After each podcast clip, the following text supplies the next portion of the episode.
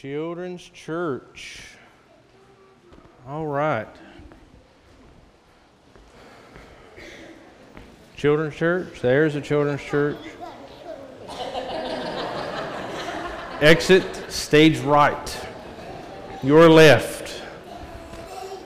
Be good. Now I know by now, some of you are considering Children's Church as a viable alternative. But let me encourage you with this. Some of us here needed to lose a couple pounds today, and we're going to do it. We have built you this wonderful sauna. I said us. I did not say you. Well, good morning. It is good to see you this morning. Uh, it is uh, a little different. I see the fans going. You can turn them this way every now and then. Every third fan, one, two, three to the preacher. One, two. Uh, if you're our guest this morning, you probably wonder why in the year twenty thirteen, with a bunch of backwoods people, some from Burke County and others living in Burke County, or Caldwell, or Catawba. I miss anybody? I think we're good. Um, would subject themselves to such things. Well, this is actually, I believe, a very important uh, thing for our church this morning, because it has been uh, more than uh, two years, best I can tell, uh, since we have had a worship service in this building. Um, this is obviously not something we're going to do permanently in this condition. Uh, but it's kind of a taste of, of what we have ahead of us as we have uh, begun the process of doing uh, the necessary renovations to this building uh, for it to um, not be a sauna anymore. Uh, I am reminded of a few years ago when I went to Honduras. Uh, if you don't know where that's at, that's in Central America. Okay, they have real hot. Like we have, we have fake hot here. They have real hot. In Honduras, in January, it's, you know, like ninety-five, and in the summer, you just don't even want to be there. And and we went to this church out in this village, and it was a block church. And if you go to a lot of places in the world, uh, especially if you go there to do mission work and you visit a church, what you will notice is that they don't have these things that we call windows. They don't have, many of them, this thing we call electricity. Um, and so these folks would meet, and the time I went to their service, we were sitting there, and the preacher is preaching, and I wasn't paying a lot of attention because I don't know Spanish, so I, I wasn't really engaged in what he was doing, and I looked to my right, and there we had a visitor in the church, and everybody likes visitors, right? I mean, that's, that's our thing. If you're our guest this morning, uh, we're very glad that you're with us, because everybody likes guests, but this one had four legs and fur. The dog had come to church. Now, I'm sad to report he did not get saved at the end of the service, but I'm sure they continue to pray for him afterwards. So I would say that even in our condition this morning, uh, we are blessed. I will tell you the reason it is warm in here is because you're breathing. It was cool in here the other day when nobody was in here at this time, so if you'll just stop that for the next hour, we'll be good. If you have your Bibles this morning, if you'll turn with me to the book of Ephesians. The book of Ephesians. We're going to finish chapter one this morning. If you have not been with us previously, I want to catch you up as to where we are in Ephesians so far. Paul has been talking about this wonderful inheritance that we have through God in Christ Jesus, that God has given us. That God has called us His people, that God has adopted us as sons and daughters. He has given us an inheritance that is far greater than we could ever receive on our own. Uh, something amazing, and not only has He given us something now in Christ Jesus, but He has something ahead for us one day that we'll be able to take hold of. And in the meantime, until we are able to take hold of it, the Bible tells us here in the book of Ephesians that the Holy Spirit has sealed us so that it can never be taken away. so that we'll have it forever. And so that brings us to Ephesians chapter one, beginning in verse fifteen. And I invite you this morning, if you're able, to stand with me in the reverence to God's Word, if you have your Bible or it's there on the screen. Paul says this. He says, "For this reason, because I have heard of your faith in the Lord Jesus and your love toward all the saints, I do not cease to give thanks for you, remembering you in my prayers, that the God of our Lord Jesus Christ, the Father of glory, may give you a spirit of wisdom and of revelation in the knowledge of Him, having the eyes of your heart enlightened, that you may know what is the hope to which He has called us, what are the riches of His glorious inheritance in the saints, and what is the immeasurable greatness of His power toward us who believe, according to the working of His great might, that He worked in Christ when He raised Him from the dead and seated Him at the right hand in the heavenly places, far above all rule and authority and power and dominion, and above every name that is named, not only in this age, but also in the one to come. And He has put all things under His feet and gave Him as head over all things to the church, which is His body, the fullness of Him who fills all in all." You may be seated. I hope this morning the Lord will add to the reading and the hearing of His Word. Paul, in these first fourteen verses, has told them over and over and over again what they have in Christ. And so when we get to verse fifteen, we have a, a transition. He says, "For this reason." For this reason. He has told them all of these things, and then he does something interesting. And I, I hope this morning that we can see this as a pattern for ourselves. That we can see this as a pattern for our life, because he begins to pray for those people who are there in Ephesus. He begins to pray for them, and he, may, he begins to pray that they would have wisdom. How interesting it is, and I, I, I didn't plan this out, but, but that on the day that we have Graduate Sunday, on the day when we celebrate the achievement of the young folks in our church who have accomplished something that's very great, Uh, something that can't be taken away from them, and something that they are going to be able to use as a bridge over into uh, the rest of their lives. How interesting it is that, that Paul's letter here talks about wisdom. All of these things that he has been describing in verses one through four are not just things that we should think of as some type of, of theological understanding that we we have here at church, and we can think about here at church, and we can we can hear the preacher talk about, or our Sunday school, or our life application groups, you know, and we just hear it talked about, and that's fine. What Paul wants them to understand is that these things that Christ has done for us, because you are His, because He has bought you, because He has redeemed you, it means something for your life. The sad statistic is that in most churches, when, when teenagers graduate from high school and when young people go off to college, they often will abandon everything that they have held dear. They will abandon the things that they have been taught. They will throw them away. And unlike maybe days before when they would come back, they don't. So it is important for all of us, no matter our age and no matter our situation in life, to take the things that Christ has done for us and make them real in our lives. Not to simply have them as some abstract thought that we think about on, on Sunday morning.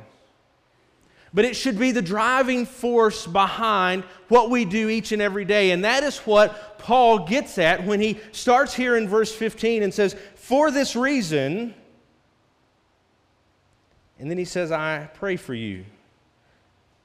Look there, for this reason, because I have heard of your faith in the Lord Jesus and your love toward all the saints, I do not cease giving thanks for you, remembering you in my prayers. He gives thanks for them because he sees in their heart their love of the gospel, their faith in Christ that they have, and their love for other people. Well, what are those two things? Those are the basics of our faith.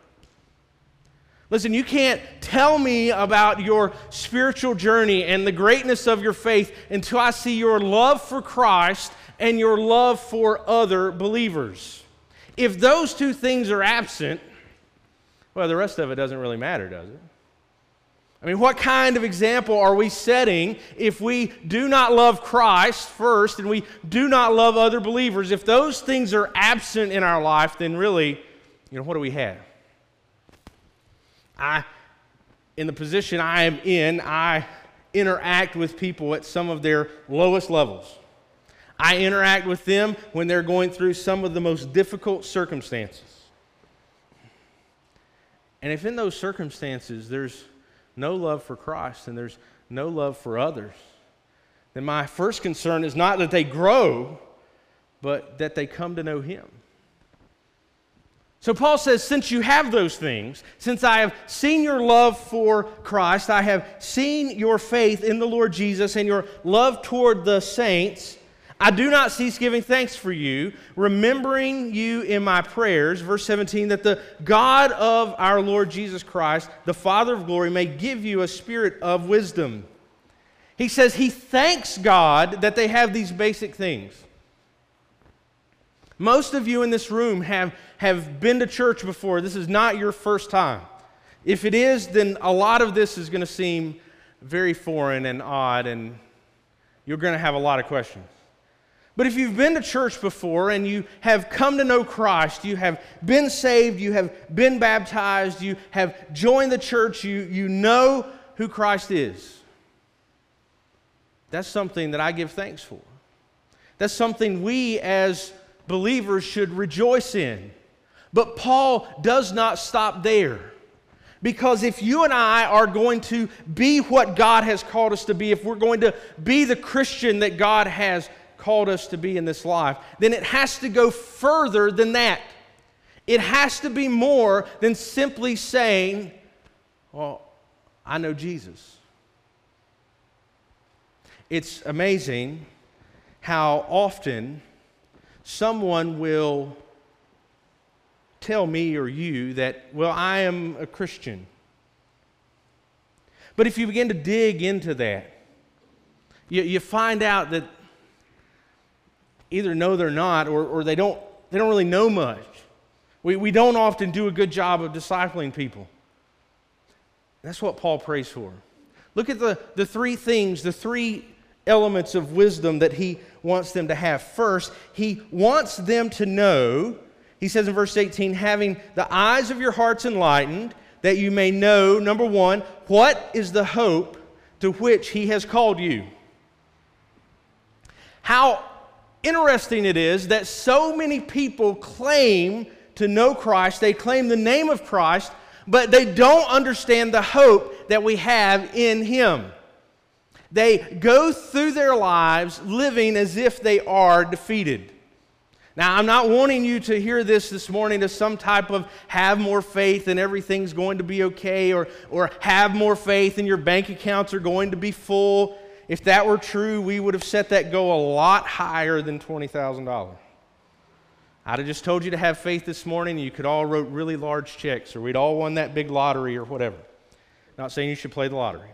Just saying some of you would have, and you would have won it, and we could have talked then. He says, I want you to know about the hope that you have in Christ Jesus. We so often will wander through this life with no direction, unsure of where we're going, unsure of what we're going to do, not knowing what God has for us. And how ridiculous that is.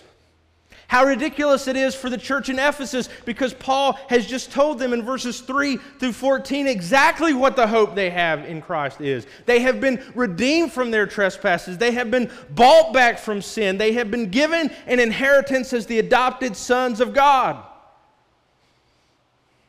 That doesn't sound like the type of person who's going to wander around through life defeated. That, that doesn't sound like the type of person who's going to have no hope and no direction. But how easy it is to get the basic things right. To, to say we love Jesus and to demonstrate that we love other people. But inside our hearts, at our very core, we live like we have no hope. We feel like we have no direction. We're unsure of where we're going and what we're going to do. We, we, we have this storm that rages within us each and every day, and it's because we do not have the knowledge of the hope that we have in Christ.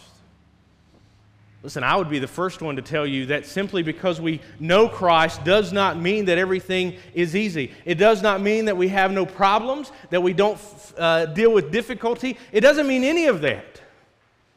But what it does mean is that we have hope. And listen, if you go outside these doors, if you go and knock on the front door of the houses around our church, many of the people that would answer that door are going to come to it with no hope. Some of them know it. Some of them live their lives and they realize they've got no hope, and others are just wandering through their existence and they don't know. That is not how we are to live. We have hope. Christ is coming back, and we, if we are in Him, have hope. That's the first practical thing that Paul wants them to know, is that they have hope and live like it. Look at number two.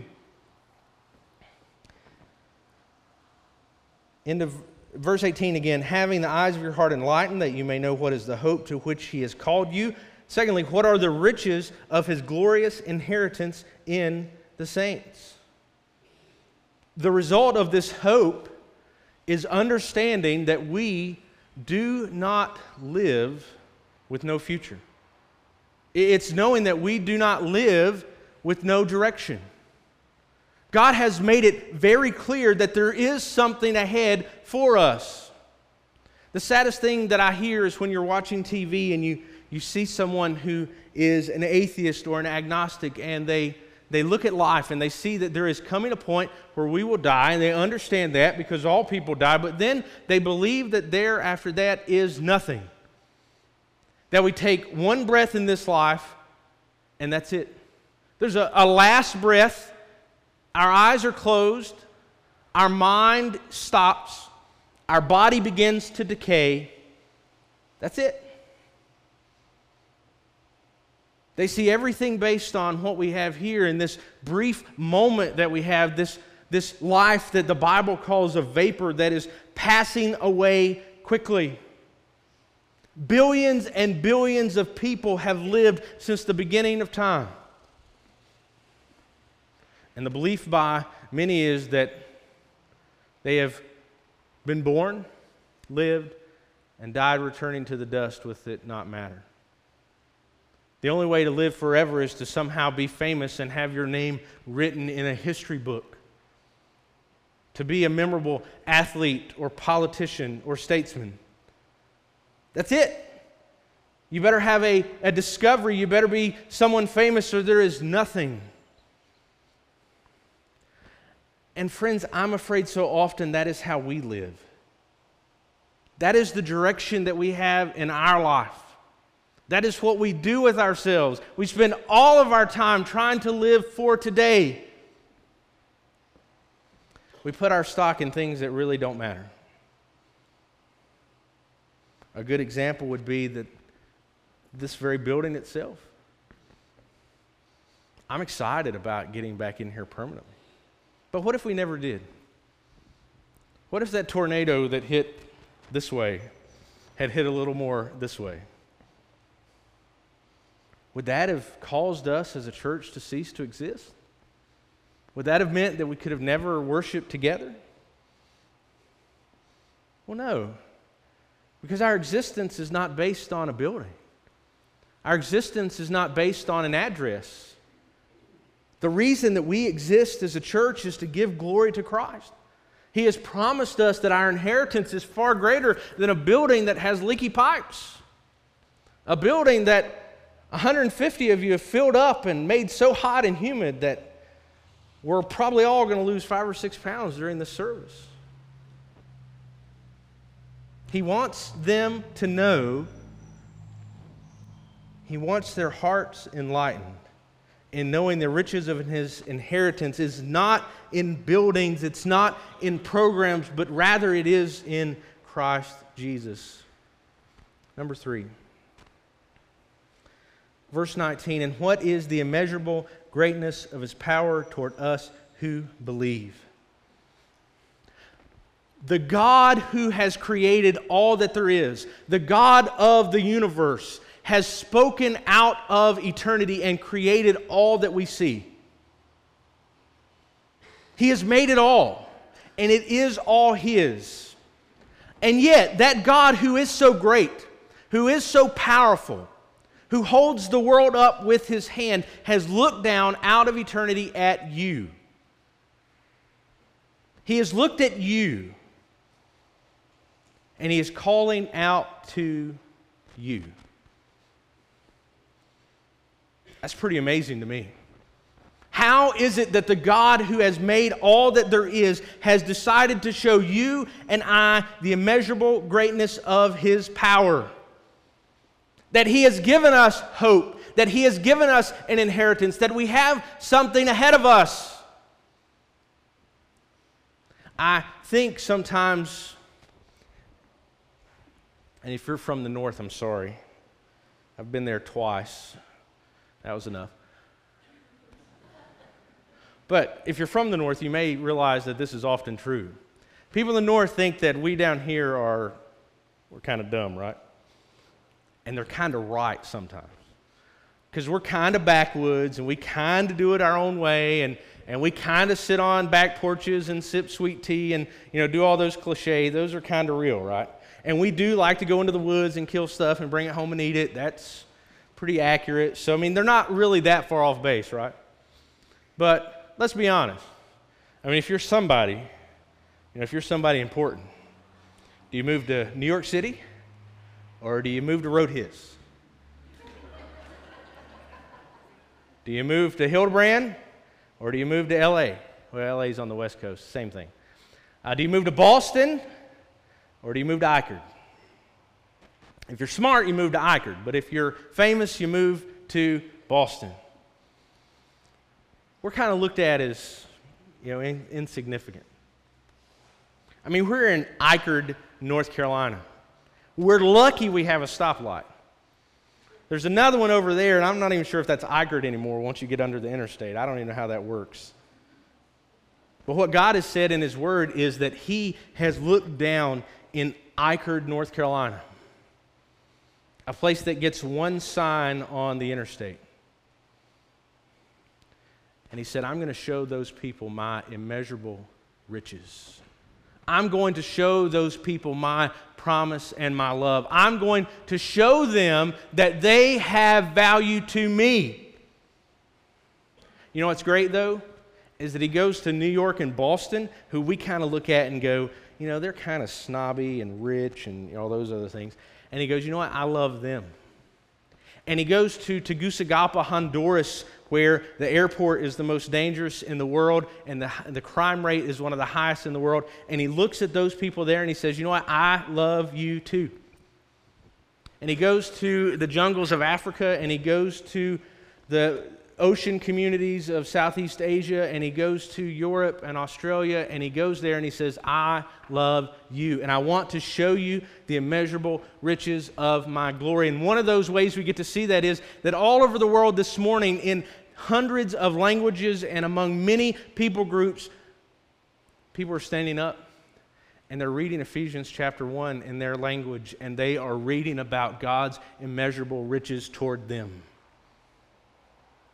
You and I need to put our stock in things that matter. We need to devote our time to things that matter. And Paul prays that they would look at the first part of this letter and that they would understand the riches and the greatness of his power. They would embrace it in their heart, and it would direct their life. Now, what's this according to? Well, where does this come from? I, I want to close out with these three things. I want you to see these. He says there at the end of verse nineteen, according to the working of his great might that he worked in Christ when he raised him from the dead and seated him at his right hand in the heavenly places. How do we have this? How do we have this hope? How do we have the riches of his glorious inheritance? How do we have the immeasurable greatness of his power? He says it comes through what God has done in Christ. And he, he did three things. Look at these. He says, first, he raised him from the dead and seated him at his right hand. He raised Christ from the dead. The first thing we need to understand is that all of this we have is not something that we conjured up. It's not something that we made up and developed ourselves. It's not something that we just got together one day and thought up.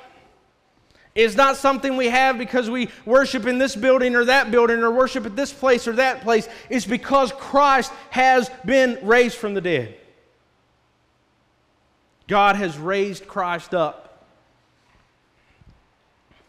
See, we get caught up in what our famous politicians do, or we get caught up in what this sports star did this night or that night. We get caught up in what this group is doing or that group is doing. We, we get caught up in, in what we have or what we don't have. And what we need to understand is that all of this, this hope and this inheritance and the greatness of God is all made possible through Christ. That's the only way you can have it. If you thought this morning you could come to church and punch in your card and shake enough hands where people knew you were here and that would get you on good side, God's good side, you're wrong. You came in on his bad side and you're leaving on his bad side. As a matter of fact, you came in and tried to make a mockery of him and left. What we have, if we know Christ, comes through God raising him from the dead. That fact trumps everything else. That fact is the ultimate sign of his power. The Bible promises us that if Christ has been raised, then we also will be raised. The fear that the atheist has that he's going to step out of this life into darkness is wrong. We will step out of this life and we will step into an eternity somewhere. And in Christ, we can have an eternity with God. Secondly, he seated him at his right hand. He seated him at his right hand in the heavenly places. What does that mean? We, we have a, a, a vision here, if you will, an illustration that I think gets lost on you and I. You and I are not familiar with having a king or a queen sit over us. Sometimes the way the people in Washington work, it feels like we have a king or a queen sitting over us, but that's not exactly how it's supposed to function. When a king sits somewhere, he sits there with complete authority and complete power. No one is able to undermine what he has said and what he is doing. No one is able to overcome his decree. And this picture here of Jesus being sat at the Father's right hand is a sign of God sitting on his throne in complete power and authority. And at his right hand, the position of prominence in the king's court, there Christ sits. And we understand from the scripture that Christ sits on his right hand and daily makes intercession for us. Daily talks to God on our behalf. Daily takes our case before God and says, "This is your child, listen to him." Wouldn't it have been enough if Christ had been raised from the dead? Wouldn't it be enough if we had that power in our life, we had that ability to worship him, that ability to come to him? But what he has also done is taken Christ, seated him at his right hand, and now he makes intercession for us. And thirdly, we have this hope and these riches because, look, He has put all things under His feet. If you go back into verse twenty-one, He has seated Him far above all rule and authority and power and dominion and above every name that is named, not only in this age but in the one to come. Not only is Christ presently in charge, but He will forever be in charge in the day to come. And all things are under His feet. You know, we go back to that, that thought of not having hope, that thought of wandering through this life with no direction. We have been saved by the one who has all things, all problems, all power under His feet. The one who has been given to us. The one who, who is in charge. The one who fills all in all, verse twenty-three says. Why in the world would we want to live as though there are things that, that are out of our control? Why, why would we want to live as if we, we can be defeated, that, that we can be stopped? Why, why do we live as if it's possible that there might come a time when we have to give up? You know, you young people who, who are graduating here, you're going to face time, and it, it will not be very long from now, where there is going to be the temptation to give in to the world around you. There's going to be the temptation to just give up and throw in the towel. That it doesn't matter what you do, that you're not going to be able to get ahead in life. You're, you're not going to be able to beat the system. And yet, we go back to this passage and we are reminded that the one who has been raised from the dead, the one who sits at the Father's right hand, He has everything under His feet. See, some of you are here this morning and you just, you have trouble believing that. You, you just can't imagine that it's true. You, you just can't imagine that it's possible that God is out there and He is in complete control. You look at your life and you see that it's a mess. You look at your life and, and you just don't understand where you're going.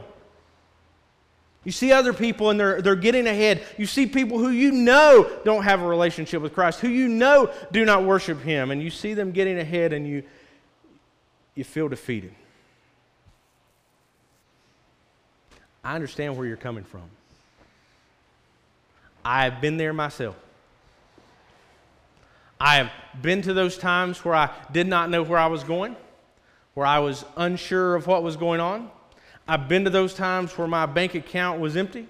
I've been to those times where I just didn't see a road ahead. I just, it was dark and I, I didn't know where I was going.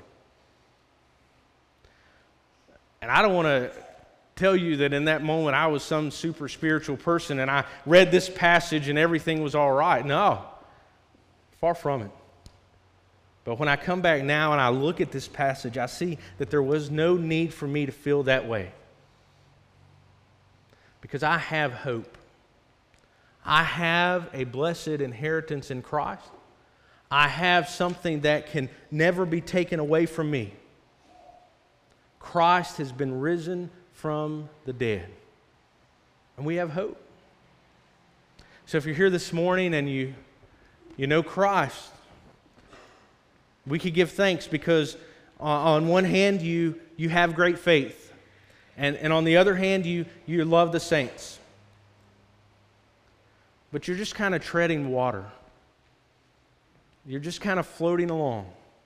You know that much, but it, it's not having an impact on your life. You, you know that much, but it's not directing who you are and where you go and what you're doing. Let me promise you this morning that these passages give us a great promise. It's not going to be easy. If it would have been easy, Paul would have just said, have wisdom. He would have said, you know what? All you need to do is have, have a spirit of wisdom and of revelation in the knowledge of him, and boom, everyone in Ephesus would have been taken care of. But he goes to God, and he says, God, only you can give them this. Only you can implant this in their life. And that is my prayer for you this morning, is that God, through the power of his Spirit, would impress upon your heart that you have hope, would remind you of the greatness of his inheritance, would, you, would remind you of his greatness overall in sending Christ and raising him from the dead. My friends, that is the only place that we have hope. Over the last few weeks, we've seen in Oklahoma where people have been going about their day, and in a moment, everything that they had was gone. And not just sort of gone, but you can't even find the stuff. It's not even like a fire where you could go in and at least know, well, this was here and, and it got burned up and this was here.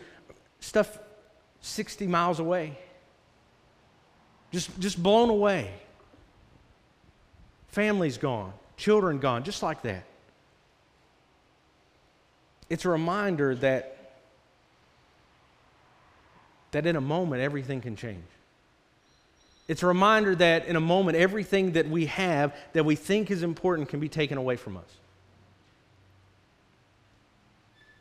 But this passage, or at least the passage before, reminds us that we have been sealed. So I want to encourage you this morning as we, we have our time of invitation in just a minute, that, that you would cry out to God, that you would pray, God, give me, give me this peace. Give me this knowledge. Give me this understanding. God, put this in my heart so that when I face difficulties, when, when I go through trials, God, that you will remind me that I have hope in you. But if you're here this morning and you don't know Christ, and, and some of you are in that category. Some of you are here and, and you don't know him.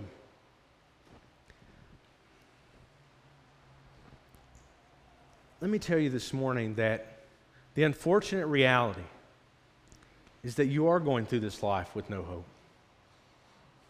I can't change that. If I could just change that in this moment, I, I would do that.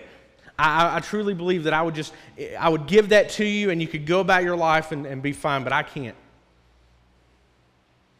But some of you are here and you don't know Christ and you have no hope. But I want to promise you that since you're here this morning, since for whatever reason you have showed up at church, for, for whatever reason it was this church on this day at this time, Christ is calling out to you. His word is speaking to you. And he's calling you to come to him. You might not know what that looks like. You might not understand all of it. I want to promise you that I don't understand all of it. But this morning, if you will come, if you will come and cry out to him, he will give you hope.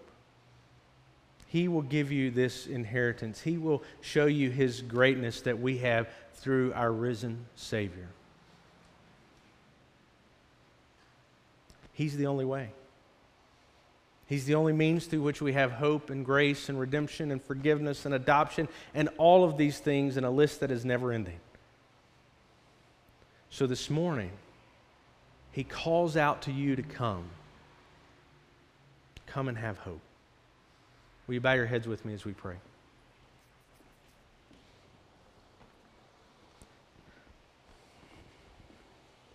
Heavenly Father, God, we, God, we are grateful that in you we have hope and we have grace and we have peace, and that, God, it is never ending. God, what breaks my heart is that there are those here who are wandering through life with no hope. God, my, my prayer is that you are calling out to them loudly, calling out to them to come and know you today. God, my, the other thing that's so sad is that, God, so often we as believers live in a place with no hope. We work and we work and we strive and we fight when, God, you tell us to just lay it at your feet. You tell us to take on your burden, for it is light. God, there are many believers here who live defeated. They, they go through life and they, they feel, God, just defeated by the burdens of this world. God, I pray that they would have wisdom and revelation in the knowledge of you this morning. God, that even in this moment, you would speak to their hearts and encourage them, God, that you are great, you are mighty, you are supreme over all. You're the name above every name, and God, all things are under your feet. God, we can rejoice in that. And Lord, so I pray this morning that you would speak to hearts and lives, and God, that you would call us to yourself today. And God, I ask these things in Christ's name. Amen. This morning you have heard the invitation. We, we don't have to live like we have no hope. We, we don't have to go through those difficulties with, with no victory. So whether you're a believer who is just feeling defeated or whether you need Christ this morning, would you come as we sing?